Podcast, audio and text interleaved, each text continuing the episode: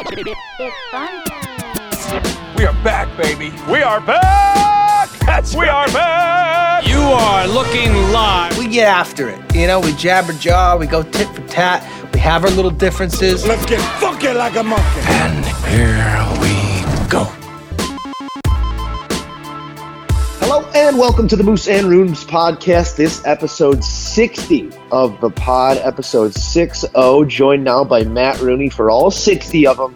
I don't know, I might have been out for. Was I out You, for one you, of them? you did miss one or two, I believe. There, you, you know what? There was a, a, a guest when I, when I interviewed Mark Shanowski a couple weeks, a couple months ago. That was the one I did solo. Had to, had to, you did that one. So, So- teasing forward, we might have uh, might have Big Ski on the pod here to talk some NBA in the coming weeks. So keep a lookout for that one. But for That's now, what we call it's just uh, it's just me and the Rune Dog talking some sports. Thank you all for uh, joining us here for episode 60. I know some of you uh, have been there for all 60, and we appreciate you guys. Hopefully, we can bring you a little bit of entertainment in this one as well, Matt. Uh, plenty, plenty, plenty to talk about today. The the trophies have been handed out. We're working into the slow, uh, slow days of summer. No, nothing we look forward to, but uh, we'll find something to talk about as we always do, my friend. But uh, before we get into it, Matt, uh, you know, I, I want to know how you're doing today. I want to know how you're feeling. I want to know what Matt Rooney is being brought to the table here for me for the next hour. well, quite honestly, I just ever since I found out that Tiger pulled up his yacht next to Shinnecock in the Hamptons, It's- like I've it's just coming up, That's Rooney. really all I've been able to think about is how much of a power move and how badly I just The wanna- dinghy? I want to be that, and he, yeah, he, he has the sense of humor too in a press conference. Call his twenty million dollar yacht the dinghy. Yeah, just staying on the dinghy for the week. Think it's going to help me out. God, that must be nice. called it's actually called privacy. That's one thing that like if I if I had Tiger money, I have no interest in a floating vessel to sink money into like that. Yeah, like, but he's got I- so much that it really doesn't know, matter. Yes. Yeah, but uh, you're paying 2 million to for upkeep a year, maybe using it. I think that's probably why he did this. It, it, to dock this in the Hamptons, he's like, I have this yacht I don't use much. Let me pull this up to the Hamptons. It's chill out a very, it's very bit." possible he just bought this yacht like a couple months ago when he realized what no, was going no, no. on. He's and, had, no, he's, he's had this one for a while. privacy- He's had privacy Okay. for a long time. Sorry, I was I have not been up on uh, on Tiger's yacht and, and boat purchases because I remember during during the tumultuous times there were like pictures of him on the back of the yacht, like trying to escape the paparazzi and like trying to hide on the yacht. I remember that. ironic but, that uh, he was trying yeah. to escape via privacy. Of uh, of all the uh, of all the indulgences, I don't think yacht would be high up there on the list for me. No, I, I'm kind of with you. Like I, I don't think I would. That doesn't do. I can always just rent a yacht. You buy- I'd buy another like land bound home somewhere for for as much as the yacht costs. Yeah, but there we're, you we're, we're getting off track here. We'll get to U.S. Open talk in just a bit and Tiger talk. Maybe that'll be a Let's lead things mailbag next week. Is what would you do with be. Tiger money? Tiger money. I'd buy a tiger. I'd buy an actual Oh, tiger. that'd easily be the first purchase. God. Um, all right, Matt. Well, let's uh, let's get the let's get the trophies out of the way first. Let's talk uh, NBA Finals. Kind of uh, uh, a, a flop of a finish there in Game Four. Everyone, I've heard a lot of people complaining about you know the lack of competitiveness in this finals and how it was so predictable. But at the same time, I was very entertained by these finals because of what happened in each game. Game one, you had 51 points by LeBron James and an all-time brain fart by J.R. Smith, a Loved missed it. free throw by George Hill, apparently a punched whiteboard after the game. So I'm that sure- took on sure its there was. life after the uh, after the fact. Game two, Steph Curry goes off for 41, couldn't miss. Uh, game three is the Kevin Durant game, quite possibly one of the best finals performances we've ever seen from anyone. Game four was just a formality, and and I think that we'll remember this series for what happened games one through three. Game four just seemed like a foregone conclusion even before the ball tipped. So it was uh, it was quick, it was uh, painless, other than game one for Cavs fans. But I, I still think it was a very entertaining collection of three and a half basketball games. It was. I mean, game four, like you said, was kind of like you said, it was a formality. Everybody pretty much knew it was going to happen there, uh, especially when Golden State got that. It was, it was close most of the way, or most of the first half, and then I think Golden State kind of pulled away a little bit earlier. You knew it was over there. Um, game two for me, well, granted, that was the one I didn't watch, but uh, it was kind of a blow, and Steph kind of did his thing and had some some highlight reel moments. But like you said, games one and three were. I, I, they were about as exciting a playoff game as I feel like you can draw up with with the ending and the like the pageantry kind of to end game one there with the with the end game drama. That was fantastic. And then, like you said, in game three, the, the Cavs did everything they could and should to have to win that game. And Kevin Durant's performance, especially that dagger three to put him up six with what like forty seconds left or whatever Mm-hmm. it was, that is I know it was in you know game three of a, of a pretty much foregone conclusion of a series, but that for me is one of the greatest final shots I think I've ever seen in my life.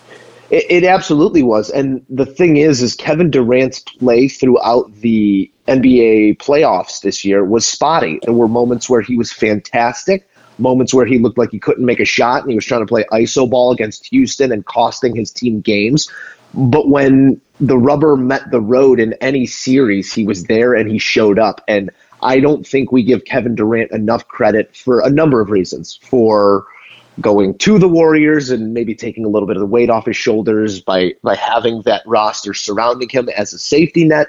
We don't give him the credit because his personality is a little bit more reserved. He's a little bit more introverted. Um, he's still very entertaining and fun in post game press conferences, but when he hit that three pointer, for instance, he was stone faced. That's his celebration. He's he's a little bit more internal, and I think in turn we don't give him uh, maybe maybe his fair shake. But when the rubber met the road, Kevin Durant was there and hitting the big shot. He's a big time player, and he showed that he's clutch not only this year but in last year's Game Three Finals as well. I mean, doesn't matter who's around you. If you have the ball in your hands, you got to make the shot in that situation. Kevin Durant has shown that he can do that. Yeah, and like Kevin Durant in game three, not only was he great, but he was great when his team really had to because, I mean, Clay Exactly. wasn't playing great. Steph was something like 0 for 9, or started that game like 0 for 9 from three, and like the first one he made was one where he was Mm-hmm. was like wide open the at the fourth. big one of the fourth, but there's one where he was absolutely The wide open and there was no one within five feet of him. Like he, no one on that team was really playing all that well, and the only reason they were still in that game was Kevin Durant. And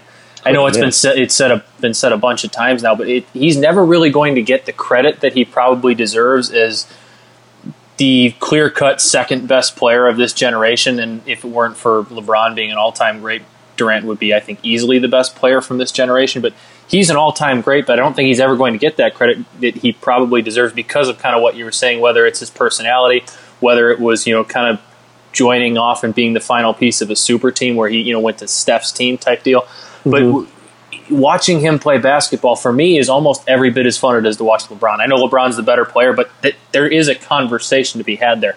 That's how good Kevin Durant is, and how fun he is to watch. and, and I think that at the end of his career, after we look at all the scoring titles and all the accolades and an MVP trophy, perhaps another, who knows, uh, we will give Kevin Durant. I think history will remember Kevin Durant uh, for what he's accomplished. I just don't think that right now anyone's in the position to do that because he took the easy route, and do you buy? I, I don't fault him for that at all. do you have early buy or sell here? Do you buy or buy or sell his his comments there saying he's you know he thinks thirty five is probably the uh, I the buy out it. mark for him? I kind of do it. That- too. that's- Most guys I'd say no because he can get some paychecks there, but he didn't seem like the guy wants to hang around.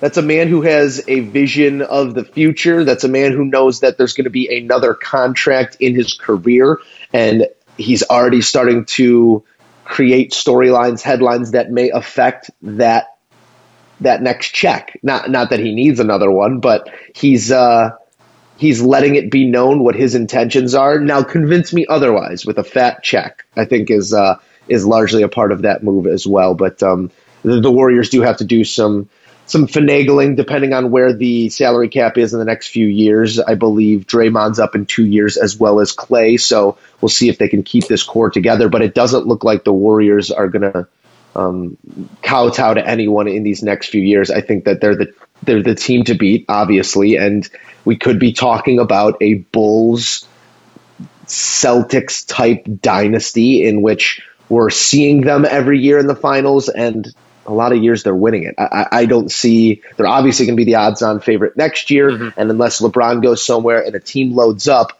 No one is in the position to beat the Golden State Warriors. You saw what they did this year. They uh, what did they win? Fifty six games, something like that, or was it more than? I, I, I'm I might be wrong off on that one, but they coasted to the playoffs. Yeah, they were and fifty turned six it and twenty something. It wasn't like you're something like that. Wasn't your ridiculous regular season like they coasted there past. and they they know exactly what they have to do. So don't be fooled by a regular season performance next year by the Golden State Warriors at all. They know what they have to do once they get to the playoffs. And frankly, it is a detriment to the NBA not because of Golden State, but because no one else can contend. And I guess that might be their fault, but the, all they did was do what they could do in free agency and and maximize their chance to win. Did it affect the competitive balance? Yes, but now the onus falls on the rest of the league to become competitive because it doesn't matter what you do. It doesn't matter who you draft. If you're the Chicago Bulls, if you're the Sacramento oh, Kings. Oh, let's not talk about the Bulls If you're the Bulls Phoenix. Suns. I'm just saying it doesn't matter what you do unless you add a supermax guy, unless you add LeBron James and pieces around him because as deep as the talent is in the NBA, there are certain plateaus where you have your group, your top group of 10 guys, and right now or let's say the top group of 15 guys. And right now, four of those top 15 or three of those top 15 are on one team. Seven of those top 15 are on two teams right now. And, and that's an issue, but that's an issue that happens when, uh, uh, when, when you're in this era of teaming up and making super teams. And, um, I think it's good. I think it's good come May, June. But until May, June, I think it's a detriment to the league because, you know, why are we watching Bulls versus Mavericks in the middle of in the middle of the season or right after the All Star break when we know it's an inconsequential matchup? There needs to be some sort of consequence for regular season basketball. That's not the case right now, but I was thoroughly entertained by playoff basketball this year. Yeah, so here's one question I wanted to ask you. You brought up the, the contract situations uh, with, with Draymond and, and Clay, and I believe they said Draymond can be offered an extension this summer, which I believe, correct me if I'm wrong, means he's up after next. Yeah. I think that's I, I believe that's how the NBA works. You can start offering a year before the or the, a, a year Well, through. it- but It's all it's all contingent on what Durant does, and they said they're going to rework him this Well, offseason. here's my question I, I for you, have to though. Backtrack there and say this could be his last contract. If he's thinking 35 and they rework him for the next six years, well then, uh, you know, at 35 he's going to have to be convinced of his future. Well, here's my question for you though on Draymond, who also they, they think the piece came out earlier this week how he took less money so they can go out and get Durant, which Mm-hmm. th- they did. That's great on his part. And they they won titles because of it. But if he, I believe I read, is either he's not going to be an MVP, but if he's a defensive player of the year or makes one of the All NBA teams, he is eligible for a supermax at, at, in in his next contract. If you're Draymond Green, as, as fun as this has been, and as fun as four titles in five years is going to be, if you get a chance at what what's like five years, two hundred some plus million dollars to go uh, to, With it wouldn't be four with Golden titles State. already in, with four titles under your belt. Can you say no to that? Like honest, I like as, so. as, as awesome as it would be to you know take less and do what it is. I don't know obviously how much money, how much less he'd have to take, but it'd have to be a hell of a lot more, you know, hell, hell of a lot less than that. I don't think I could say no to going and playing net for the Sacramento Kings, for lack of a better team popping into my head, for a super max than taking less to play with the Warriors. No, and it, and it wouldn't surprise me because Draymond's not not that he's uh, hurting for cash by any means, but he's not a guy who has the endorsement and business opportunities that a guy like Kevin Durant has, and that's their personal business. Go get your money wherever you can get it. But if all was right in the world and they are really an egoless super team, Kevin Durant would take less this summer, so so Draymond could sign the Supermax or something close to it because KD in no way is hurting for money. He's very diversified apparently in the tech space and has uh, minority ownership in a couple of big time companies, and he's going to be fine. He's already fine. Draymond's already fine as well. But if we're talking about on court money, it is Draymond's turn to get paid. I don't know what this team looks like without the glue that is Draymond. You saw how they struggled without the glue that was Andre Iguodala for a six game stretch. Mm-hmm. Hey, I know it was Western without KD, but the finals. We saw them without Draymond a couple years ago, and they blew a three-one lead. Yeah, it's um. So I think that it's very important that they keep him around. But if it was more of a Steph, Clay, and KD core without Draymond, and they had to go get another uh, a tempo guy, a guy who can really change the course of a game, I still think they're the team to beat. I mean, look at you're, talking about two of the all-time three-point shooters in the history of the game, two of the most prolific shooters in the history of the game, and two of the top 30 players I'm comfortable to say that's ever played the game. Two of the top 40 players in Steph and in KD. I think history will remember those guys as top 25 guys. And if you have two top 25 guys and an all time three point shooter next to them, I don't care who the other two guys are on the court, you, you should be all right. I I don't think I can argue that. But joke, I wanted to ask you: Can, can we talk about the other trophy that was won? We can talk about whatever you one? want to talk about, man. Well, because Yeah, I think the- I think Alexander Ovechkin still might be kind of drunk. so. You're still you still haven't bent the knee though because I will never. You, you had uh, you had these caps written off game six and game seven. I did they- not have them written off. I said, "Show it to me." I said, "Prove it to me." and they absolutely did. They did. I have no- watching no uh, problem with that. watching watching Ovi hoist that uh, that Stanley Cup was was amazing stuff, and he has not stopped. think he's drinking still hoisting it. since. Yeah, it's uh, it's it's a, it's an exciting time, and I remember back in 2010 when those guys had won their first one, and there's nothing like the first one, and not to go backwards, but. That's what the Warriors said as well. It was a different feeling this year. They had to do it differently. You saw it in their He said, you celebration. know, they were kind of just like high fiving, like they just won it five was in a a little bit Like, more reserved. You got to the mountaintop, but it wasn't that unbridled exultation that it is when it is a when it is a first time championship type thing, like we saw in the Capitals this year, and that's always amazing stuff to see in sports. for me, it was it was really cool during that cup celebration seeing Ovi and Nicklas Backstrom both at the same time kind of mm-hmm. hoist that cup together.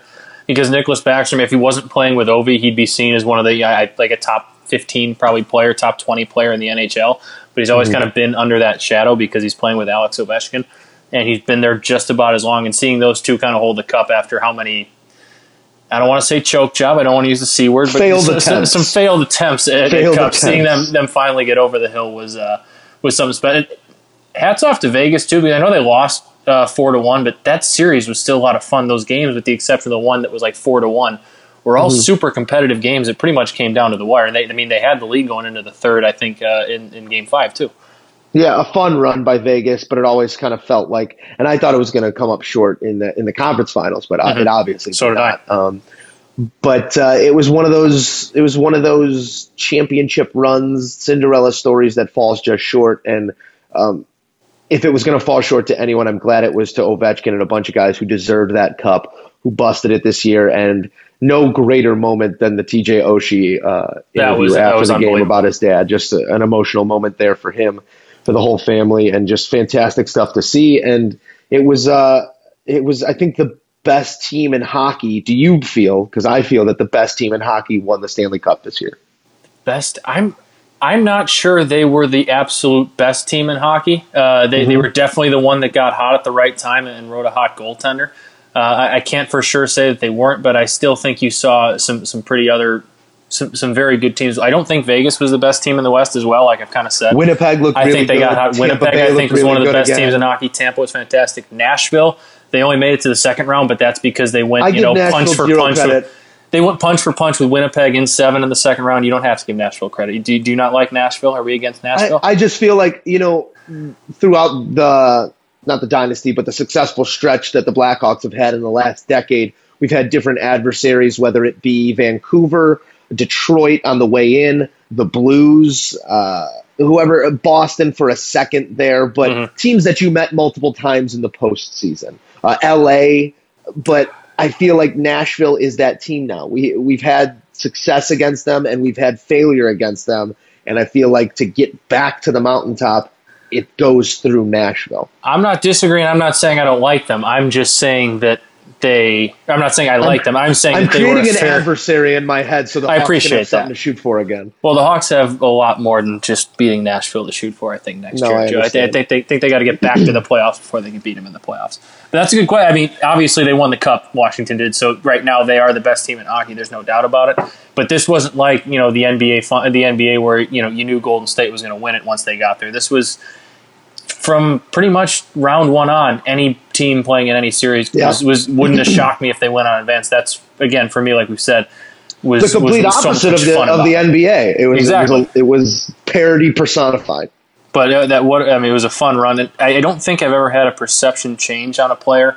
I think as much as I did with Alex Ovechkin going into you know from beginning of the season to the end of this playoffs, he'd always kind of been like the lazy, all offense, never really going to change type guy who's going to who shrinks in the bigger moments. To, I mean, front and center, he was playing not great two way hockey, but better efforts defensively than he'd always had in the past. He Yeah, was was scoring big physical when time goals when they mattered. He was physical when he needed to be, but it wasn't really crossing any lines like he had sometimes in the past. And seeing his celebration, how excited he got, like even just uh, it, when they were scoring regular goals, like you know in the second period of, of game two when they were up one nothing in the series, whatever. How excited he was getting for every goal, every big moment on the bench. He was acting like they just won the cup. He he seemed like a genuinely different guy than he'd been in the past, and I think that absolutely had something to do with how how well they played and how much that group kind of came together towards the end. Yeah, I think uh, I think it was it was just a blast to watch and to see a team finally get over the hump. You got to be so happy for that fan base. I have no bad blood for the Caps or for Caps fans, so to see a team get there, especially in a year when the Hawks aren't there, and I don't feel like there was any. Uh, I, I just didn't feel like the Hawks could have done anything this year, obviously, because they weren't in the playoffs. I, I had written them off months ago, and it didn't hurt at all to watch. No, it wasn't. Yeah, it wasn't like the they. It wasn't like last year when he got swept in the first round, or like Yeah. they, you know, were coming down. There's to the no wire. what if. There's it was, no what Yeah, if. it was nice that. Well, what if Corey Crawford? Was What healthy? if Corey Okay. Crawford doesn't get hurt? But at least ten we. days into the season, yeah, at least that happened in, in December and not. Uh, Yeah. Not April, but uh, it, Yeah. fun, fun series, fun season. Uh, playoffs are over. Playoffs are over. We Both move forward. We tr- we trudge on. And Matt, we can't think about uh, we Fair can't think about the slow weeks here just Okay. yet because we got U.S. Open this weekend and uh, next weekend, or I guess this week is uh, mini camps, and then we're off till about not the pod, but uh, No, Pod. Uh, sports. pod doesn't take breaks. sports uh, hitting their full stride when uh, late July when when camp starts back up for football. But let's not get too far ahead of ourselves. We're talking U.S. Open at Shinnecock right now, Matt. It's going to be a fun weekend. It is going to be a true test. It looks dry out there. It looks fast. The fescue looks thick, and um, it should be a a great test. And I think the U.S. Open is always that test that shows you not only who is the most talented golfer, but who has the mental fortitude to really stand up to a test that's going to try you at every corner. No, that's that's. I'm, I'm totally with you there. It's it's the most challenging, difficult tournament, and I intentionally by design. Uh, I think that way, and that's why I think Tiger having the mental advantage of having the boat there, Joe. I think it's Tiger by a million. The boat boat might be a big advantage. He's got the mental edge. He was talking about in the press conference how some guys got you know their, their two hotels are like an hour and a half something away. You know, you never know what can happen. You can get in some traffic. You can miss tee time. Whatever. Tiger is in his own head. He's already planted that he has an advantage, and I like. He's that. not parked next to the course. He's basically up parked next to the course. He's It's- up in the Hamptons. I, it's a 45 minute drive. Is what It's close enough. It's closer enough. closer than the other guys.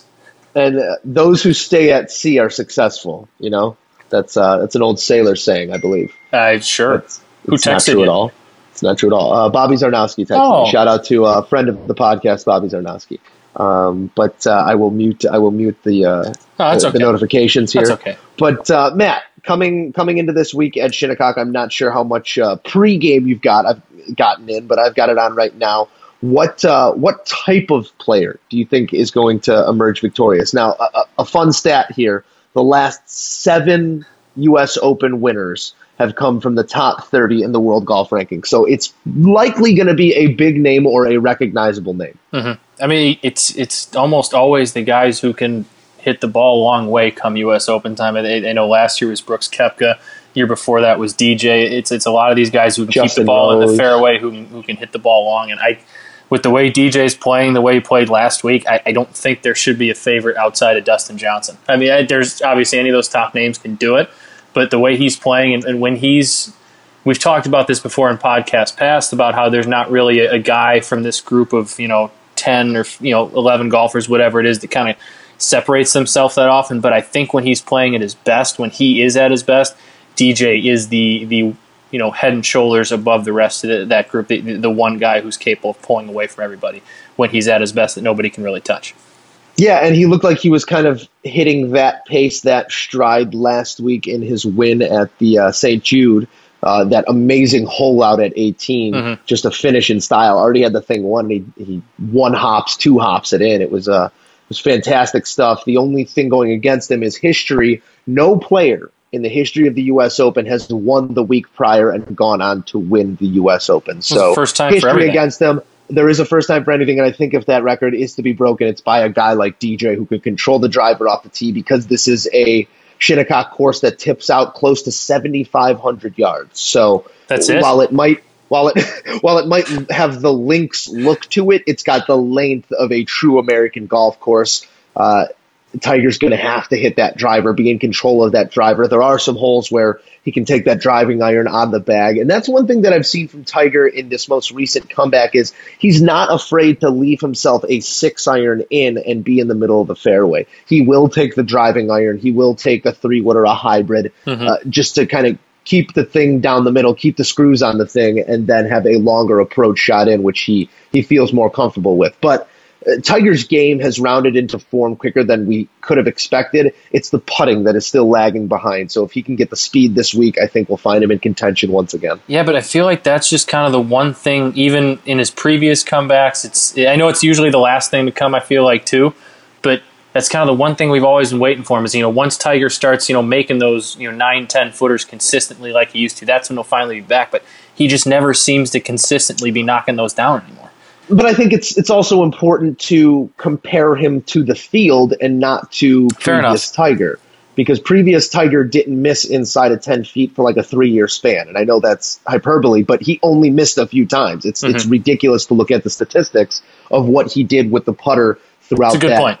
It's a good point. eight year stretch. So are we going to compare him to a ghost? Are we going to compare him to the greatest putting streak, quite possibly in the history of the game, or are we going to compare him to the field? And he has not he has not stacked up well against the field either. So he does have to be better. But I think we need to be realistic in the expectation of his putter because there's only been a few guys in the history of the game who have gotten better past the age of 40 on the putting green. That's usually when the touch goes. And Tiger's getting to that range and he's going to have to, I don't know, get his proximity down, get a little closer to the pin to give himself those actual chances, or hope for that magic to return to the flat stick, which I don't think should be expected. Now, Joe, now that it's it's legal again, uh, it's legal in this country to, to do so. I've, I've pulled up the, the gambling odds. No, Joe. Oh, my bad, The, the my bad. gambling the gambling odds um, for wagering um, on this U.S. Open because now that it's legal, we can participate Mm-hmm. Give me some, in such such events. odds here. Give me some Uh, our, boy DJ is going off at eight to one. He is the the favorite. Favorite? Uh, this is from Bovada. Uh, Bovada's website. Apparently, that's a, a sports website that will take your wagers. Never heard of it before. Um, Justin Ro- Justin Rose, Justin Thomas, and Rory McIlroy all going off at fourteen to one. Jason Day at sixteen to one. I think I kind of like.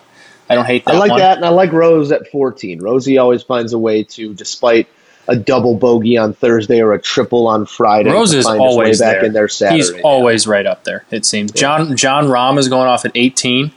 Uh, and he's a guy. He hits the ball a, a long, long way. Yeah, if he can but keep he that doesn't- straight, he doesn't have the, the he does game. not have a U.S. Open temperament. That's he fair. He's the guy that. who he's the guy who a double or a triple bogey will ruin his. That's week. fair. Uh, s- Jordan Spieth is also Jordan Spieth at 18 to one. I kind of I think that's not a not a bad value play right there. If the putter gets hot, he'll be there. I feel like when the putter gets hot, there's not many who putt better than Jordan Spieth does. Yeah. Uh, Rickie Fowler's at 18, and then our, our boy Tiger is going off at 22 to one, and I don't I don't think I'd go anywhere near that. Not even a little taste, man. I don't think so. I love Tiger. I told you I've told you when Tiger's got his chance. I've said it Yeah. since we started since he started his comeback. Uh, Tiger's chances at the British when he doesn't really have to hit that driver all that often, keep that driving iron low off the tee through the wind. He, he's won a British Open without a driver before. I think he can do it again, Joe. We'll watch some stingers. It'll be a, a, great week for the Protracer if they got it out. And then, Um, and then we, we got the one and only the, the, the guy who looks like he's probably going to be chasing it forever, but Phil is at is twenty eight to one. Twenty-eight to one. I think I'd be more likely to take be- Phil at twenty eight than Tiger at twenty two. and it's Phil's. I don't know how old he's turning, but it's his birthday on Saturday. I think like is 46, 47. 46, something like that. But Yeah. uh, would just be fantastic to have him in contention. Uh, uh, Mike Tirico did a fantastic piece yesterday that aired, I believe it was on Golf Channel. Um, he sat down with Phil. It was an extended interview, and of those runner-ups, I believe he has what six runner-ups at the Yeah. U.S. Open.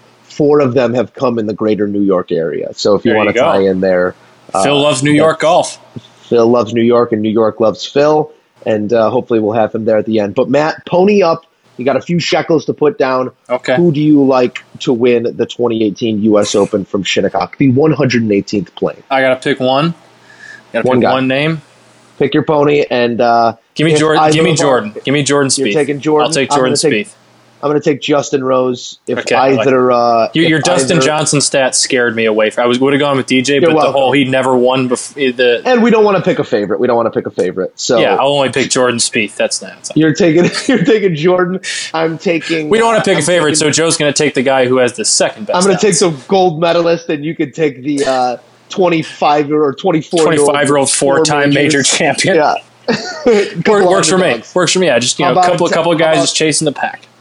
Either uh, if either of our players win, it's a dozen of Pro V ones from the other. Uh, I like other. that. I like that. You like that? Yeah. All right, sounds good. It's a it's a gentleman's bet with Pro V ones involved. Handshake. Um, I'm an X guy, so Pro V one X's. okay, please. I can go either way. uh, I like both. wins. I'm not. I'm not. I'm not picky. You, you can pick out the uh, Pro V one, Pro V one X. I can go either way.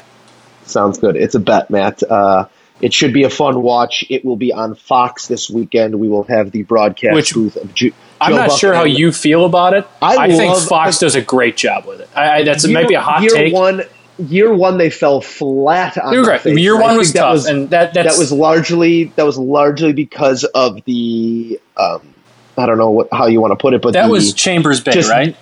that was Chambers Bay, and it was Greg Norman. I put that all Yeah. on Greg Norman. Joe Buck was figuring some things out, I think too, but I really enjoyed the Buck Azinger booth, and I think we will again. I will also say I think part of that had to do with how much people didn't like Chambers Bay, how much the players didn't like Chambers Mhm. Bay. I think that whole tournament just had a little bit of a bad vibe about Chambers Bay. Shout out, that's where uh, Brian Rooney got his first career hole in one.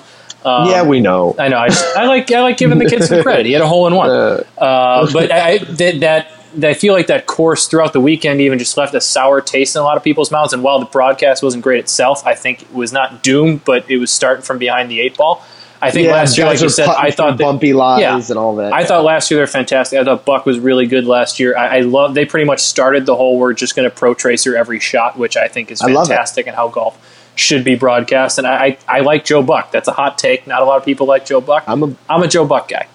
I have Buck has grown on me in the past. His his deadpan reaction to the White Sox World Series in 05 did not sit well with me. It for a didn't few years, either, but, he- they won the but he World has- Series. I don't care. He has since uh, he has since earned himself back into my good graces. That's all I got. That's all you got? That's, all I got. And scene. And right there, end it. Uh, Matt, why don't we before we're going to do an extended uh, segment here at the end? We're going to do a bunch of mailbag, bunch of buy or sell. But before we do that, how about we jump into a grievance? Do it. The tradition of Festivus begins with the airing of grievances. I got a lot of problems with you people. Now, you're gonna hear about it. You can't handle the truth. Boy, have you lost your mind, because I'll help you find it. I feel like I'm taking crazy pills. I award you no points, and may God have mercy on your soul. All right, Matt, my grievance once again, and I know I have grieved on it before, but is in the world of boxing. And I know this is a little bit off the beaten path, but it was announced earlier this week by his camp that uh, American heavyweight Anthony Joshua has accepted the ter- or pardon me, American heavyweight Deontay Wilder has accepted Anthony Joshua's terms for a mega fight. What will be, billed as one of the fights of the century, two of the greatest heavyweights that the that the fight game has seen. Uh, both guys undefeated. Deontay Wilder, a knockout artist. This thing could be blown up into a fight that will reignite interest into the world of boxing. But again, they're getting caught up in red tape. Uh, Anthony Joshua's camp is not responding to reporters, is not responding to to Deontay Wilder's camp. Wilder has agreed to fight uh, overseas, it essentially being a home game. He wants to go over there and take the belts from Joshua. You could do uh, one of those Showtime lead ups into this, or whoever's going to have it, an HBO lead up into this. It would be amazing stuff for sports fans everywhere, for casual fight fans. Like I said, it could really reignite and reinterest fans into the world of boxing. And they're just getting caught up in the red tape of boxing once again. I believe uh, it's the Hearn camp that uh, that runs Anthony Joshua's uh, uh, camp over there, and they are uh, they're creating more issues. They're now saying that they want a different location um, still in the UK. But uh, it's just unfortunate, and I, I really think that this is a sport that there's going to be a demand for, and, and, and I know that doesn't sound right because as other sports become a little bit uh, softened, and not to say that that football is a non-contact sport, but you've taken the edge off of a lot of things in football, even in other sports. Uh, fight fans and fans who still have that aggression within are going to look for somewhere to go. And if you have a heavyweight fight between two undefeated champions, it is something that the entire world is going to be interested in. And that's where boxing falls short is in the lack of the understanding of the fan and the lack of the ability to reach out to casual fans and fans they have not yet ignited. And this is an opportunity for them to do that. And I think that they're again again going to fail in that in that vein. Uh, the fight was supposed to happen in September. Now they're talking about October, November because there's another fight. But we we talked about it a couple months ago on the pod. How many great fights? The Triple G Canelo fight that obviously got rescheduled. That one's going to be in September. But all of these great fights, you had the interest in in Mayweather uh, Mayweather McGregor, and no one capitalized after that. It feels like boxing is just a collection of moments and no longer a sport, and it's because of the way they're doing things. Yeah, no, I you said that really well, and I we've we've said it a bunch on this podcast. I don't I don't think there's a cooler event feel like th- than a big fight feel. As much as I don't regularly pay attention to boxing, I, I'd like to. I just think they don't do a great job of marketing kind of their boxers and kind of promoting their fights the way they should. Like I love getting up for big fights. I love buying the big fight, watching it, and, and doing. Mm-hmm. They're just they aren't they don't have those options that much anymore, especially in the heavyweight division. I think you'd rather always see kind of those heavyweights go at it, just because you know heavyweights. They're heavyweights. Um, and when when the sport was greatest at its yeah, peak, it was, it was a heavyweight sport. Don't get me wrong; I got these, I got no problem with watching Mayweather and McGregor. Two, you know, not that McGregor's an elite middleweight, but when you have yeah, those but you fights, go into those fights, you go into those fights knowing there's likely not going to be a knockout. We're Yeah. probably going to go to a decision and watch these guys tap each other on the chin all day. I, and I guess I, I, I lost my gonna- train of thought now, well, Joe. No, I Yeah, was gonna yeah, say, inter- Deontay Wilder's Deontay Wilder's going to throw overhand rights that could stop a Mack truck, and Anthony Joshua is going to be able to wear those punches. It's going to be a lot of fun, and it's going to be It just it seems like time. you can't have one of these super fights, these big fights in boxings without one of these hiccups. Without of hiccups always happen. Like we were supposed to see Triple G and Canelo, you know, two over the summer. I might have already uh, like early this summer, whatever might have already supposed to happen. But again, it's Canelo tested positive for a Yeah, but- but stuff now- that he claimed was in his like food and yeah. Well, maybe uh, he, ate, he ate bad Mexican beef, Joe. We, we all do it. that's that's what Uh, it was. But like even now, where the you know they're they're trying to set it up, and I'm seeing you know Canelo's made his final offer to Triple G, and it's a 57 and a half, 42 and a half split. Like it's all this. You guys are both going to get paid a hell of a lot of money. Just figure. I, I, I don't know why there's always got to be this huge rift in oh will this big fight happen? Can they do it? Like no you guys are the two best. Just go fight each other. Like figure out the money and go fight each other there always seems to be these tie-ups and i know it's complicated i know it's a business but at the same time it just comes off as a little bit petty and a little bit like you guys are a little bit too extra. I, don't know if that makes a lot of sense that's coming from a boxing outsider some guy's not a big fan. I mean, we very casual boxing fan but like that to me like you never see this issue with Uf- with the UFC you never see them having a problem. I know it's you know that they're all under contract with the UFC, whereas boxers are kind of individual entities under you know contract with promotional companies. But like the UFC doesn't have problems putting these big fights together. They, they don't have any of the big names anymore, but they're doing a great job promoting these guys and getting these guys back elevated to where UFC 225 is a big event without Conor McGregor in it, without their biggest name. Yeah. And boxing Yeah. doesn't do that for me. It doesn't do that for anybody anymore. Well, whenever it is, they'll get my hundred dollars, and we'll watch these two Oh, guys slug it out. I just hope it's sooner rather than later. Agreed. Let's Buy or some segments matter. You want to jump into some buy or sell? You want to do mailbag? Let's do. Uh, let's go buy or sell first. All right, buy or sell. And I'm going to start us off here with a curveball on you. And I Oh. know uh, it needed to be touched upon, and we didn't earlier. But buy or sell LeBroom's broken broken hand or LeBron, pardon me, LeBron. LeBroom. LeBroom. Oh, I like that. swept. Oh, I thought you said LeBron, like LeBron with my name. Okay. Oh, I like that Yeah. too. But LeBroom because he got swept. But uh, buy or sell LeBron's broken hand. I'm going to sell that very, very hard. I don't buy Um, it. I don't buy it at all. He was de- after that press or after they, they those games. He was like dapping up with that hand with people. There's a video of him doing push-ups on the floor during game two. Shout out to longtime listener uh, TJR for sending that one our way. I don't. Yeah, that was it. I, I don't. I don't buy it. I just. I. He all of a sudden shows up with a cast on. It's a very convenient. This is what bothers me about LeBron is like he was winning a lot of people over. He had, was honestly he was starting to win me over a little bit. I wasn't rooting for the Cavs, but it got to the point where like I didn't absolutely like hate LeBron him. who he was. I kind of felt for him a little bit. And then he goes out and pull this stunt like, oh yeah, you know my hand was broken. Like, no, dude, we know your team sucked. It's okay. We were all saying you had the greatest playoffs of all time, and now you go and try and pull this stunt like this and finally wear a cast. Like, you didn't want the Warriors. What are they? What are the Warriors going to do to your right hand? Are you kidding me? Like, Yeah. I, I- that I- just it, it rubbed me the wrong way, and it, it seemed like LeBron was finally growing up and finally maturing. Just reverted back to his old self. I I really agree with you there. And the thing that bothers me is I I don't care if he broke his hand or not. If he broke his hand, good on him for going through it, staying out there for his team. The thing that bothers me, like you said, is the fact that all series, nothing on the hand, and he has to come out in his final press conference. He's itching his nose with it and smiling after. Yeah, he's he's all making every things. effort he can to make sure you see that he's got a cast on. if you hit it for this long, continue to hide it, the story will leak in the middle of the summer. It'll get you back in the headlines. And then you can say, I really didn't think it was important. It was Yeah. self inflicted, this and that. It didn't have to be done the way it was done. And I think it's again shows just, Immaturity. like you said, the immaturity and the fact that in a lot of ways he still doesn't get it. He still doesn't understand how he's perceived by the general public and how he's perceived by sports fans who he like you said, who he may have won back in the last year or two. I think a lot of people were off put by that again. It was it was the most LeBron thing It's that he could have done. it's almost like he he's still I think I think his career goal he's even hinted at in the media here here time to time like he's made no secret he wants to be seen as the best to ever play. And he wants to be. Now, I'm not trying to drag up a LeBron MJ thing. That's not what I'm You doing. never that's that's he wants to. like that. But that's exactly right. He, in his own head, I think so. Like, oh, you know, I'm going to get swept. You know what I need to do?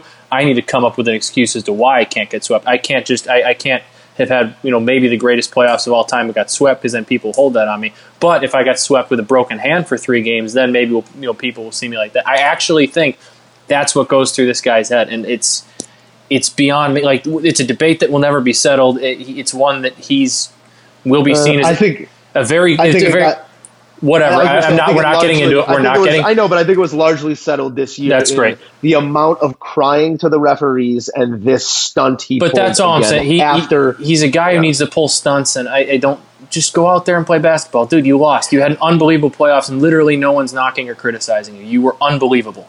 You're the only And reason your team was there. Just take it. You lost. And if you really want that sympathy, or if you really want to be acknowledged for playing with a broken hand, Go tell Brian on. No, no, no, no. Put the cast on before game two on the off day. Be seen with the cast on then, so people could say, "LeBron, what happened to your hand? I punched a whiteboard." Then that becomes the storyline. Not only does that become the storyline, it takes the weight off of Jr. No one's talking about Jr's mix-up for two days. They're talking about LeBron's broken hand. Is he going to be able to play? And then he he knows he's going to be able to play, so he comes out and he plays with his broken hand or his sprained hand, whatever it is, and there's your excuse for him not playing well if he doesn't play well. If he does play well, oh my goodness, this is his flu game. He did it with a broken There right hand. So it was completely mismanaged. You know if what he I- wanted to make if he wanted to make a scene about it, make a scene about it at the right time. You know what I'm, I'm hearing from this is that LeBron needs to hire the Moose and Runes PR firm. The Moose and Runes PR firm. We We're in got we got, podcasting and PR. That's what we do. we got i- we got ideas to get you back in, in a positive space. there you go. Let's let's get off right. the angry yelling at each other. Hit me Yelling at each other in agreement, which is weird. Uh, in agreement. Yes, that's Um, good. So I, I believe it was for the Athletic today, Joe. But Jayson Stark put out an article basically proposing uh, new expansion and realignment for Major League Baseball. He's got uh, expansion teams in Portland and Charlotte, and then he is dividing baseball into eight divisions of four teams. That gets us, I believe, that's thirty-two, right? That's math. Um, and then he proposes also 16 team playoffs. So basically, it'd be a shortened regular season, I believe, and then you'd have an expanded type playoffs. You got universal DH. Joe, do you like some? uh, Do, do you think baseball needs a little bit of a shakeup? Do you need, think we need a little bit of an expansion of universal DH? some, some Well, those are, two different, those are two different questions. Okay, well, two different if I, why don't you take me through the Do bullet think they need points? buy buy or sell each of the bullet points I gave you. Do I think buy or sell them needing a shakeup? There you go. change things. I will buy that. Okay. Buy or sell an expansion being the answer. I will sell that. I think that in most sports right now, oversaturation is an issue. There obviously you want these cities to have their teams, but what good is it if their teams are trash? Mm-hmm. I don't need 40 bad ba- I don't need 40 baseball teams, 35 of them being trash, you know? There are only so many men and there are only so many individuals in the world that can throw a baseball 90 miles an hour with movement. There are only so many guys who can hit a baseball 450 feet. We need to dial it back, and I know it'll never happen, but I think these leagues need to lose a handful of teams, especially the NBA. I think that they. That's I think, but if we're going to keep this baseball, expansion is not the answer pace of play, and I know they've tried to do things to um, reignite the young fan, and this is not one of those things. We don't need more baseball. We need a shortened schedule. We need a tighter wound baseball. We need DH in the in the National League. We need certain things to make this game higher scoring, to make it interesting, to make it move faster changing up the alignment of teams, adding teams, expanding the league, expanding the playoffs, expanding the amount of time that we have to sit there and watch this game is not the answer. I, I agree with you to for most that I don't think baseball needs to add more teams. I'm not totally opposed to the idea of realignment because I think Yeah, but what is that? What is that? It just all that does is it it forces teams to. I, I don't. I, it saying I'm talking teams about to find new to find new rivals. But does it? Because I'm talking about when you have realignment. I'm, I'm talking about in terms of realignment. That's moving a lot of these teams that are like I, I, I don't need necessarily an AL and an NL as much anymore. But I, I'm talking about more like realigning these teams. So we have a lot of these more regional, like the Cubs and Sox. They could be in the same division. You could have Yankees and Mets competing in the same division. So you can keep Yeah, some of these rivalries we have, and then take some of the natural say, geographic ones and put those in a division.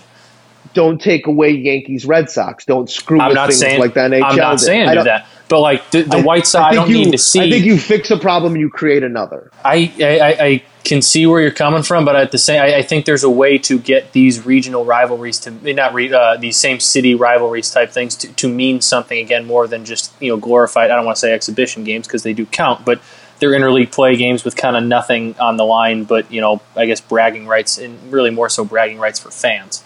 Um, and I also think a a playoff expansion might be the way you can get owners to be okay with shortening the season at least a little bit because while not everybody's going to make the playoffs if i have a better chance at playoff money and playoff revenue playoff gate all that kind of stuff i think you might see owners be okay you know i'll sacrifice 10 games at the end of the regular season if it means i might have a chance at you know five or six playoff games at home and also i think it also it's even added added extra incentive for you to put together a playoff team and not tank I think it, it sounds like a uh, a league that's that's going to try and run in place here for a while. It doesn't feel like an answer. It doesn't feel like progress in the direction that they need to go. It feels like they're running in a place in place. well we can at least agree on the dh Perfect. all right hit me with something Goodness. All right, Matt. Uh, buy or sell the Bears have a better outlook for 2018 than the 49ers. And I know this is a very specific Well, it's because you're out there talking- covering 49ers. I'm out here with We're- the Bears. Not covering the them, but I like them. I've been assigned to the 49ers beat uh, this year. It's going to be a lot of fun. I was out at minicamp yesterday watching Jimmy Garoppolo sling the ball around in some Jordan Concord 11s. looking Aren't like camp practices bucks. fun to watch? They are. There, because I know you've been. You're probably your fair share now. When I we probably with Nebraska and now with the Niners, you'd be, I, I, we did Bears camp a couple years ago when I was working in radio. Those are a lot of fun to watch, especially when you have the media pass, so you can get inside the ropes. But those things, Yeah. those, those are so much fun to watch. And like having been like football players at a higher level, like kind of seeing what they do and how similar like drills and, and stuff like. Oh, we actually did those exact same. Like it's, it's cool to see pros kind of going through those those same things. I feel like. Yeah, there's uh, zero wasted time in a professional practice. That's Guys correct. are always moving around. Guys are flying around, and to watch them, even when they're going like, you know, everybody stay on your feet and running drills, but they're- they're still getting into each other. Offensive Mm-hmm. linemen are still getting their hands up in the neck around those D linemen. Wide receivers are still snapping off routes on DBs. Quarterbacks are obviously untouchable, but guys are flying by their by the quarterbacks on free runs. It's uh it's a lot of fun to watch. But Matt, back to I, the I was just going to get. Buy I, I was going to reel us back in.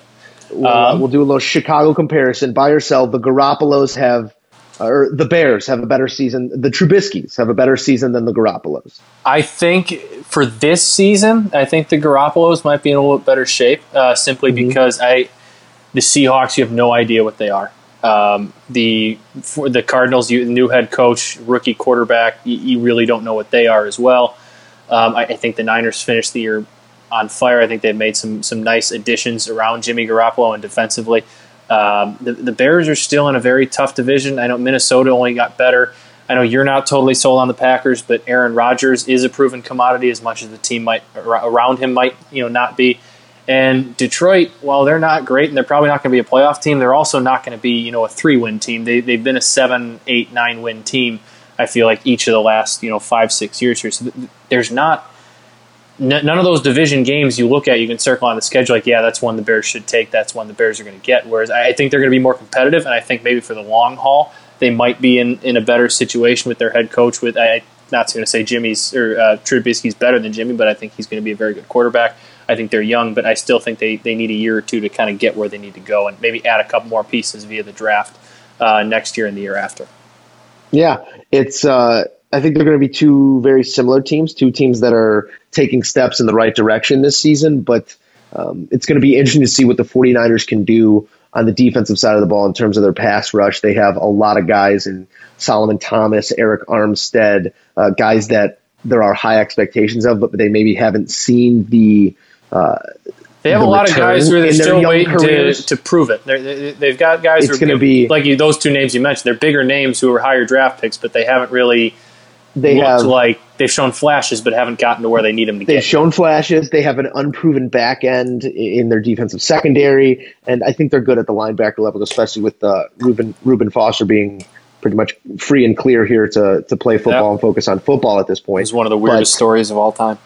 Yeah, that was odd. But um, at the same time, I think offensively they're going to be really fun to watch. You, you got a veteran in the left tackle and Joe Staley. On the right side, McGlinchey's going to work in, learn how to play that left tackle, kind of be the heir apparent to Staley. You got a quarterback who they just uh, gave Scrooge McDuck money to, but still appears to be out there working, leading the guys who's vocally uh, the loudest guy on the field yesterday at practice. Jimmy Garoppolo really out there taking on this leadership role, and he's got some weapons now in Pierre Garcon. Uh, they draft Pettis out of Washington, and That guy can there's some run. other there's some other targets out there. They're very deep at the tight end position, and they're very very deep at uh, at the running back position. So they're going to be a lot of fun to watch. I think both of these teams are going to. I'm not sure either are going to make the playoffs. I think San Francisco probably has a better chance at it, but both should give us some some fun moments. I feel like to watch this year. Mhm. All right, Absolutely, hit me. I'm going back to baseball here, Joe. I got a lot of baseball to talk about with you. Um, Love it. I'm, I'm- this is my way of incorporating the White Sox into a podcast because we, we Yeah. have to do it. They're, they, they're playing pretty well. Say what you want about them. White That Sox are are. playing pretty well. James Shields is one of those White Sox who, after a rough start to the year, is actually pitching pretty darn well. He's been pretty consistent. He, he shut down the Indians last night. So I'm, I'm going to propose to you another crosstown trade here, Joe. Does James Shields make sense to the Cubs as a, a back of the end, back of the rotation type starter with their injury uh, injury concerns? Tyler Chatwood walking literally everybody he faces, or is is this not a fit for the Cubs? I think James Shields is putting together some sort of a resume here where he might not not get you a ton back, but be a flippable asset at the deadline for Rick Hahn. Yeah, I think that, like you said, if if you want to make a move and you want to flip them, the Cubs are definitely a a worthy suitor because I don't think it's a matter of fit. I think it's a matter of having serviceable arms come playoff time. And like you said, he's a back of the end guy. Would he be in a four man rotation with the Cubs? No, maybe not, but coming out in a long relief or, or coming out of the bullpen, you can transition him to that role. But in order to get to the playoffs, in order to have a chance to make another run, you do still need those arms. I think Shields would be a guy who can uh, who can kind of fill that need. Yeah, and I think what's key for them too is like th- their prospect system, much thanks to the White Sox, um, is is kind of Yeah. drained at this point. They don't really have they, they have a couple names, but for the most part, Shout out they to want Eloy. Shout out Eloy and Dylan Cease. Let's not forget him. He's got some nasty stuff. If you get the chance to watch him. Um, Okay. They they don't they're not in a position to go out and get that. I'm not sure if there are many big names, but go out and get that big name if they don't want to sell off the main roster. And I think going out and adding an innings eater, a guy like James Shields, who is he great? No, but he's for the most part, no matter what, going to give you six, seven innings to start and keep your with, with that offense give you a chance to win a ball game. And, and I think that's valuable come October. And it's it, it's what's invaluable is a guy who's been there on October, pitched in the big moments, and knows what it's like to pitch down the stretch. Yep. So uh, I guess I'd buy it. Long Also, short, Uh, vote vote Jose Abreu for the All Star team. Hashtag vote Abreu. vote hashtag I punched Jose and made him an all star. There you go. All right. What do you got for me? or is that it? All right, Matt. Uh, I got one more for Ooh, you. one more. It's, uh, I it's, love the It's again Le- LeBron related. I know we've LeBron. been giving LeBron a lot of love, but uh, LeBron James, LeBron, buy or sell. LeBron James stays in the Eastern Conference. We'll obviously have plenty of talk on this uh, coming over the next month or so as free agency breaks into a fever pitch. But uh, do you see LeBron staying in the Eastern Conference? That Yeah, being, I'm- uh, I'm buying it. I- I got Boston- LeBron to the- Philly. The biggest LeBron to Philly. I got LeBron to Philly. That's it's fairly simple. I not saying I'd be surprised if he went out to the Lakers, the Rockets, whatever. LeBron to Philly makes the most sense. They have the money. It puts him in a spot where he said he doesn't want to always have to be the ball dominant guy. They have a guy who can do that in Ben Simmons. If he goes to the Lakers, they're still not near. Even if he brings a star with him, they're not as good as, as the Warriors. If he goes to the Rockets, the Rockets have to sacrifice a big piece. So I, I think LeBron in the East, keep him away from Golden State except for the finals to Philly makes the most sense to me. Or the Bulls. If he wants to go to the Bulls, that's fine too. Okay, Bulls or Philly. That's, Yeah. We'll mark them down for that. It's Did like a one A one B situation. Not again to get off track, but did you see Kobe came out and said he he wanted it, he requested a trade to Chicago in 2007? So that's actually uh, that's true. Um, those reports. Le- they, I remember a while ago. Those reports. Le- the report was Kobe wanted. It was, it was contract dispute. All that. Uh, he wanted to the Bulls, and the Bulls were offering Luol Deng. It was it was basically a trade center around Deng and Gordon, and they didn't want to give up both. God, So God. yeah, oh, God. that's uh, that was a thing. gonna- yeah. what's So- it going to take to get these two guys out of the office? I don't know. It was Kobe Bryant. I could have had a Yeah. Kobe Bulls jersey, Joe. what are you going to do? What are you going to do? Literally Matt, uh, do you have any more buy or sells? Or should we jump into this mailbag? I do. I wanted. I wanted to briefly. We got. We got to talk a little bit of soccer, Joe. The World Cup starting here. Um, so this morning, the U.S., Canada, and Mexico won the 2026 World Cup in a joint bid for World Cup North America. Joe, you buying or selling the three country setup? Um, I, I'm going to reserve my buy or sell on this Classic. one because I think it really Can't depends on. I think it really depends on how you do it. Obviously, I'd love to have um, a bunch of United States cities host uh, host the World Cup. They're probably going to get the opportunity to. We'll have a couple up north, a couple down south. But I think the first thing my mind went to was the players here and the travel. Pool play needs to be kept within one country. You can't have these guys traveling on a week's basis from LA to Vancouver, Vancouver down to I don't know what uh, uh, uh, San Diego. South America. Is it just North America? It's no. It's South America, Uh, it's just North. So it's just U.S., It's Mexico, North, Canada. North America. Yeah. Okay, so you can't have them traveling up and down the West Coast from LA to Vancouver, Vancouver down to uh, Cabo or Mexico City, wherever they're going to play it. Cabo, Mexico City. I don't think more- there's more than stadiums in Cabo, Joe. I was just thinking of a West Coast city, Puerto Vallarta. You There know, you go. That's that's maybe where they're holding. But uh, no, I think they need to get the travel right, and that seems like something that uh, the World Soccer Federation, whoever's in charge of this, FIFA, whoever's in charge of it, might screw up. So I'm going to reserve my buy or sell on this. That's fair. I think it's a cool idea, but that's that's probably I was originally going to buy, but I think your argument has probably swayed me because FIFA's not hasn't always been the most um, Yeah, reliable people flying- organization in the world, and Flying from Philly to Seattle to Vancouver. I think they more Miami, care you know, about who yeah. can line their pockets best than uh, than player travel in, in a given. Always important. Yeah. Always important. Matt, uh, why don't we jump into this mailbag? What do you say? Okay, I will. Uh, I'll, I'll open it up. The first one, um, given these two championships here, we, we, we have one you know dynasty type championship with the Warriors. We have a first timer. So Joe, would you rather be the a, a role player, a Shaun Livingston type, where you know you're you're by no means a star, you're just kind of coming off the bench doing your thing, winning four titles for a dynasty? Or would you rather be the, the captain, the best player on a team that kind of finally climbs the mountain and wins that one title and kind of has that glorious moment. So are you taking the four titles in the lower role, or are you taking the one and you are the guy? It's it's your role. It's your thing. I, I need to I need to have you assign sports here because it all depends what sports. Let's let's I keep the let, hey let's let's keep the let's keep the sports where they are. How about that? Let's say basketball. So you're hockey. saying basketball and hockey. I think I'm going to be the role player on the basketball team. get out of here. Um, it's guaranteed money. You're as a role player in the NBA, you're probably making similar money as the top players in the NHL. If we compared Shaun Livingston's contract to Alexander Ovechkin's contract, uh, might not be too big of a uh, of a disparity in pay there.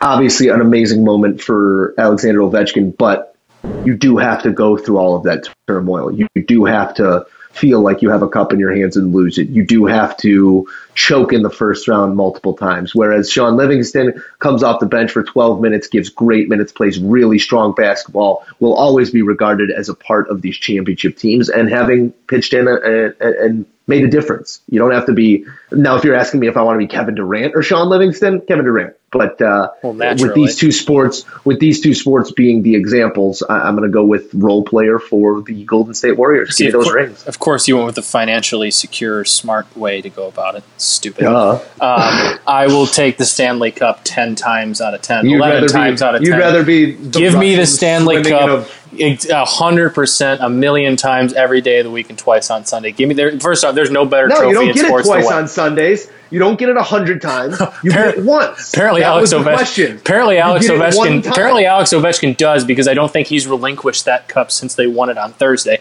I think he's had it for just about the last what's it six days now. I don't think he's let's- go of it. Let's Um, advance the story here, Matt. There's no way the Capitals make the playoffs next year, right? he's going to be hung over all season. There's no way. Yeah. Either way, I, it, I can see your argument and all that, and I know Shaun Livingston. I actually looked it up. He's only making like a million dollars less a season than Alex Ovechkin, which Yeah, is kind of so sad. on. But at the same time, Alex Ovechkin's not uh, not not hurting for money. He's also probably got a, a bunch of endorsements, especially Russian endorsements. I don't I know what those are worth, but probably a lot. heard we don't want to be on any uh, on any Kremlin watch lists here on the podcast, we obviously. love the Russians.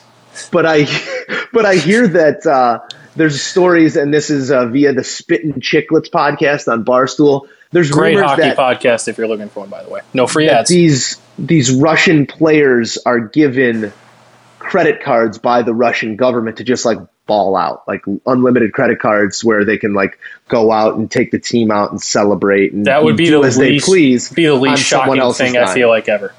Yeah, I, I so- think that wouldn't surprise me at all. But Yeah. the, the, the, the cup trophy celebration, all that, to be a part of that, I feel like I'd have to go with the one. Not that I would bat an eyelash at the four. I'd happily take the four parades and my four rings or whatever it is now for him. But give, give me the one where I'm the guy. Career earnings, Shaun Livingston. Give me a ballpark because I'm looking at it right now. Take your guess. Uh, he just signed a, he, his contract now is three years, 23. Um, I don't know. He's probably got to be close to 60, 70 million dollars. Ooh, right there. Sixty-four million eight hundred fifty-six thousand eight hundred and forty-three dollars career earnings. How many cents? And we are. Uh, there doesn't have cents here on Spotrac, Oh, um, and we are going to look at the career earnings of Alex Ovechkin. Well, Ovi's in la- 113 Yeah, he's, 113, 220, and uh, that's that, that's obviously Yeah. good change. Yeah, but um, but to go through the turmoil and to look like Ovechkin, that's uh, that's another. Uh, you know, another he's, conversation he's, married, he's like day. married to a supermodel, so I don't care know. what I look like if that's God. the case there, Joe. God bless. Congratulations to all on their success. Congra- yeah, congrats to both of these teams. All right, Both of these men. all right, Matt. You got uh, got any more mailbag? I do. I, I got I got another one with uh, with baseball season now in full swing, Joe.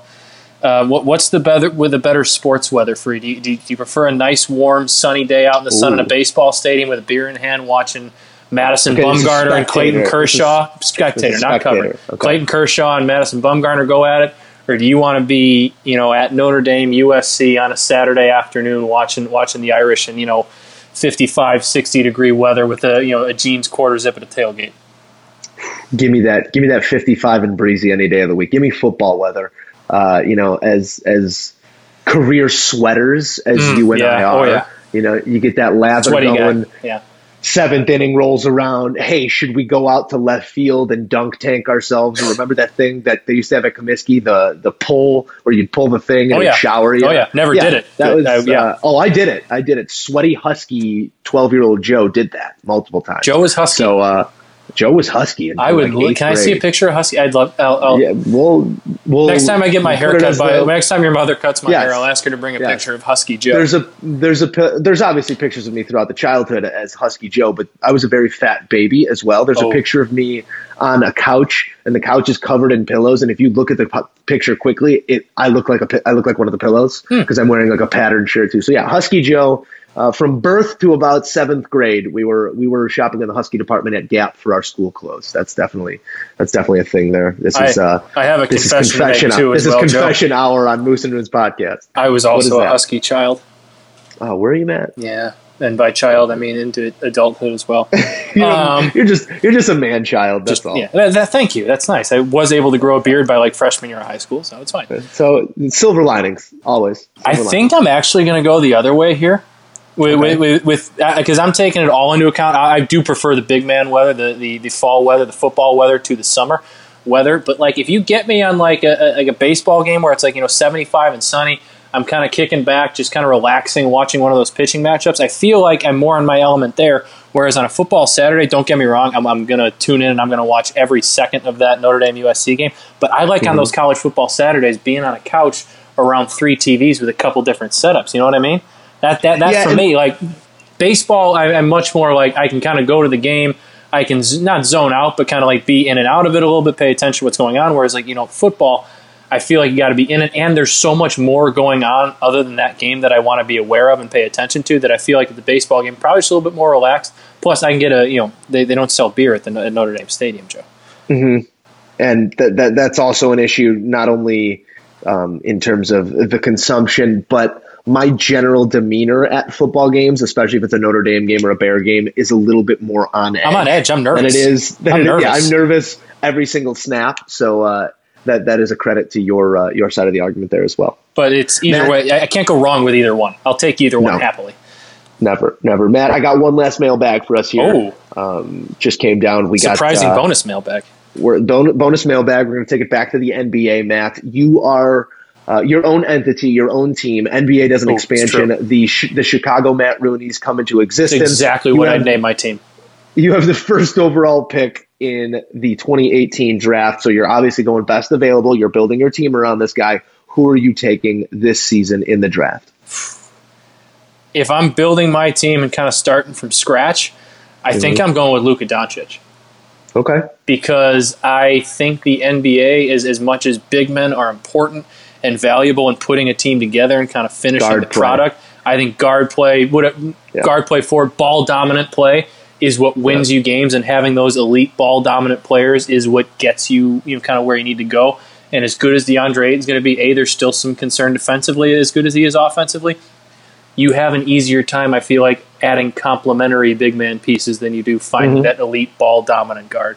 And with what he Mm-hmm. Yeah. does at his size, I believe he's what like six six six seven. So he's a bigger guard, which I think is Mm-hmm. even more important in today's NBA. You can do it all. I think I'm going the, the Chicago Matt Rooney's select The Chicago uh, Matt Rooney Luka Doncic, Luka Doncic to, to, to don the the fabled Garfield logo.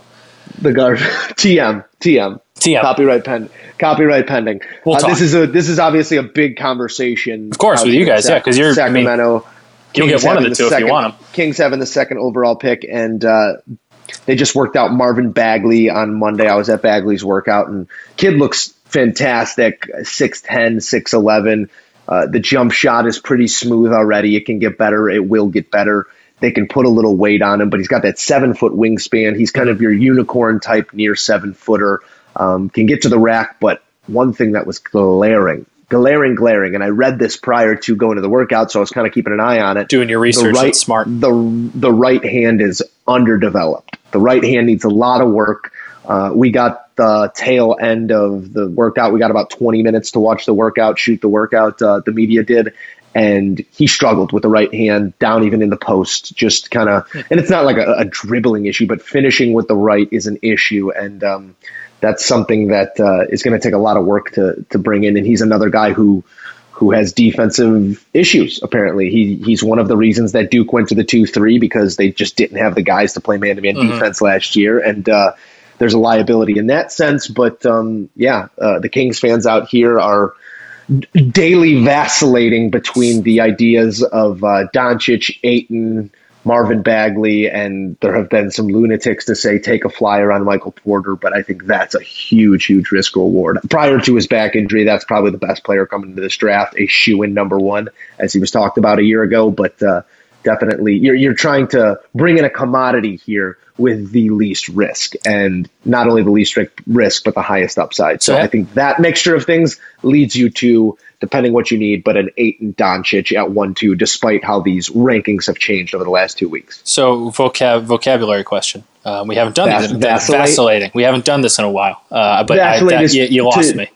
To shift regularly from place Okay. to place, either in thought or in or in physical presence, Using using context clues. Regularly. I kind of figured that's what it meant, you but I just wanted I to make sure. Yeah, I caught the you drift. Uh, any inkling which way the Kings might be? Now, obviously, it's not their choice, but leaning which guy they might uh, be a little bit more Well, here's a little. than.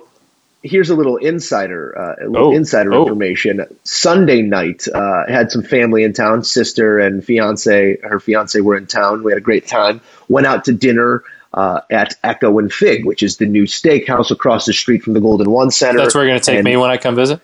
If you'd like to go there. I got a couple spots in mind, but Okay. uh, we went to we went to this steakhouse, and it's in the first level of the hotel that's right there, the Kimpton Sawyer, new hip hotel. Got restaurants, got clubs upstairs, got this and that, and uh, we go to the Sacramento's steakhouse. hotspot. And standing, uh, it is very much. And standing outside of it is Vivek Ranadivé, the owner, uh, Vlade Divac, the GM, Peja Stojakovic, the assistant GM, and a couple other members of the front office. And they were meeting on Sunday night at until at least 9 p.m. Uh, the night before a Marvin Bagley workout. And whether that's just them doing their due, dil- due diligence, I know that they've traveled to Spain now twice to visit with Luka Doncic, both after his Euro League championship and once after that. And uh, I don't know what sort of due diligence they've done on Ayton, but if Ayton falls to two, I think that's who you take. I think that that's what you need as a team. Uh, the Sacramento Kings, uh, they they're, they're guard heavy, especially with Iman Shumpert just opting in for his eleven million dollar player option last week. Gross. You're super guard heavy, and like we said, you never have too many guards in the NBA. But Doncic just adds to that uh, back court where you have guys like Buddy Hield, you have guys like Bogdan Bogdanovich, you have uh, you have De'Aaron Fox running the point. So you got a lot of guards. I think it might uh, create a little bit of a bottleneck there, and you get rid of lesser known guys like Skal Labissière, and it maybe puts Harry Giles' job in uh, in, in jeopardy. But that uh, that would also happen with these big guys because Harry Giles is kind of that tweener. Not to get too into the Sacramento No. situation, That's I right. think that That's, that's your beat right now. You got to get. You can get into it. At number two, if uh, if Ayton is available, you go Ayton. If not, you have to make a decision between Doncic and Bagley, and I think that they ultimately go with Doncic. That's that's an int- I, I I I think they probably do the same. I wouldn't be shocked to see them. Uh, you're much much closer to the team than I am. If Ayton goes number one, to see them maybe trade down two or three picks, see if they can add a couple assets, which and then the, maybe hope Bagley or a Wendell Carter falls to him there. yeah, which in the NBA is such a bold strategy. It is. because But if you're not in love with a guy, you, you think you got what you need, or, or something Yeah. what you need is elsewhere. But maximizing picks. The only thing is you can you can change the direction of a franchise with the second overall pick if you make the right decision. Um, you can't with a, a seventh and a twelfth. uh, you Steph, know, Steph went seven.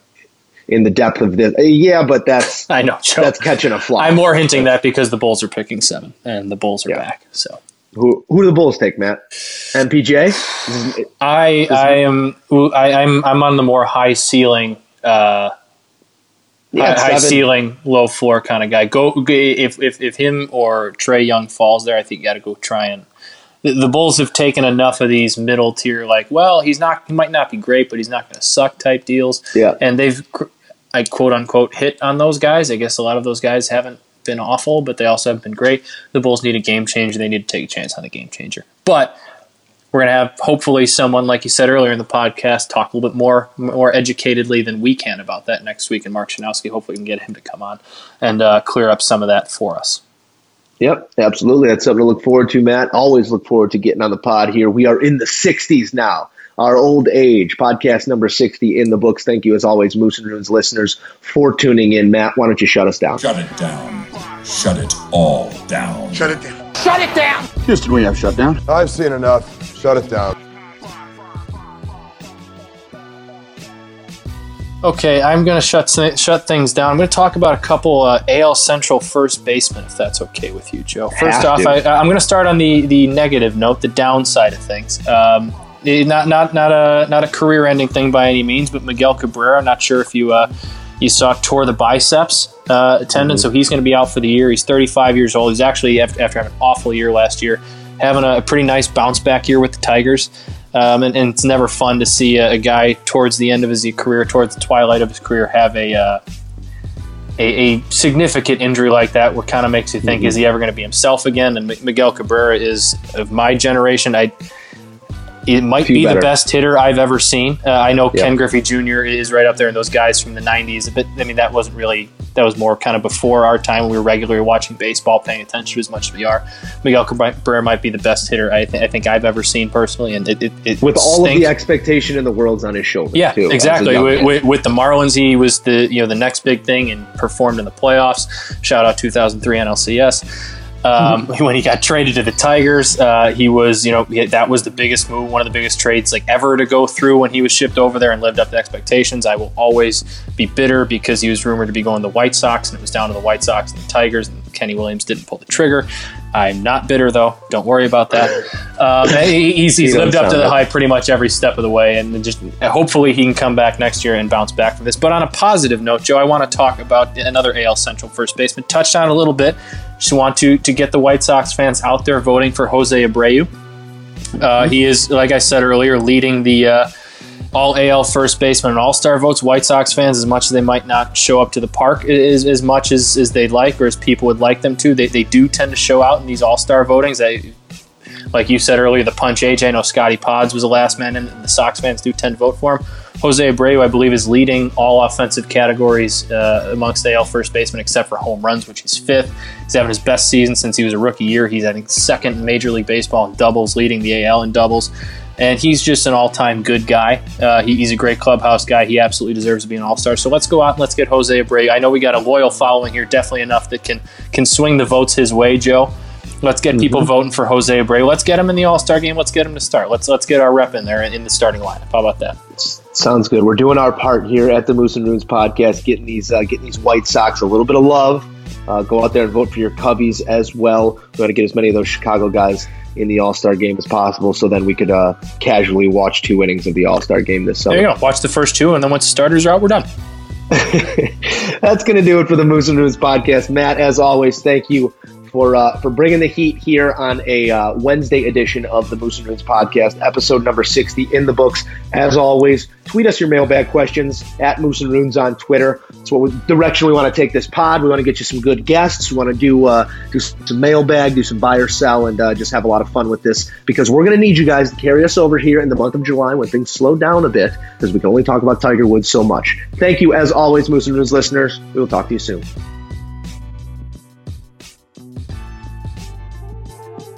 May God give you for every storm a rainbow, for every tear a smile, for every care a promise, and a blessing in each trial. I swear I've seen a lot of stuff in my life, but that was awesome. Chicken on a stick was phenomenal.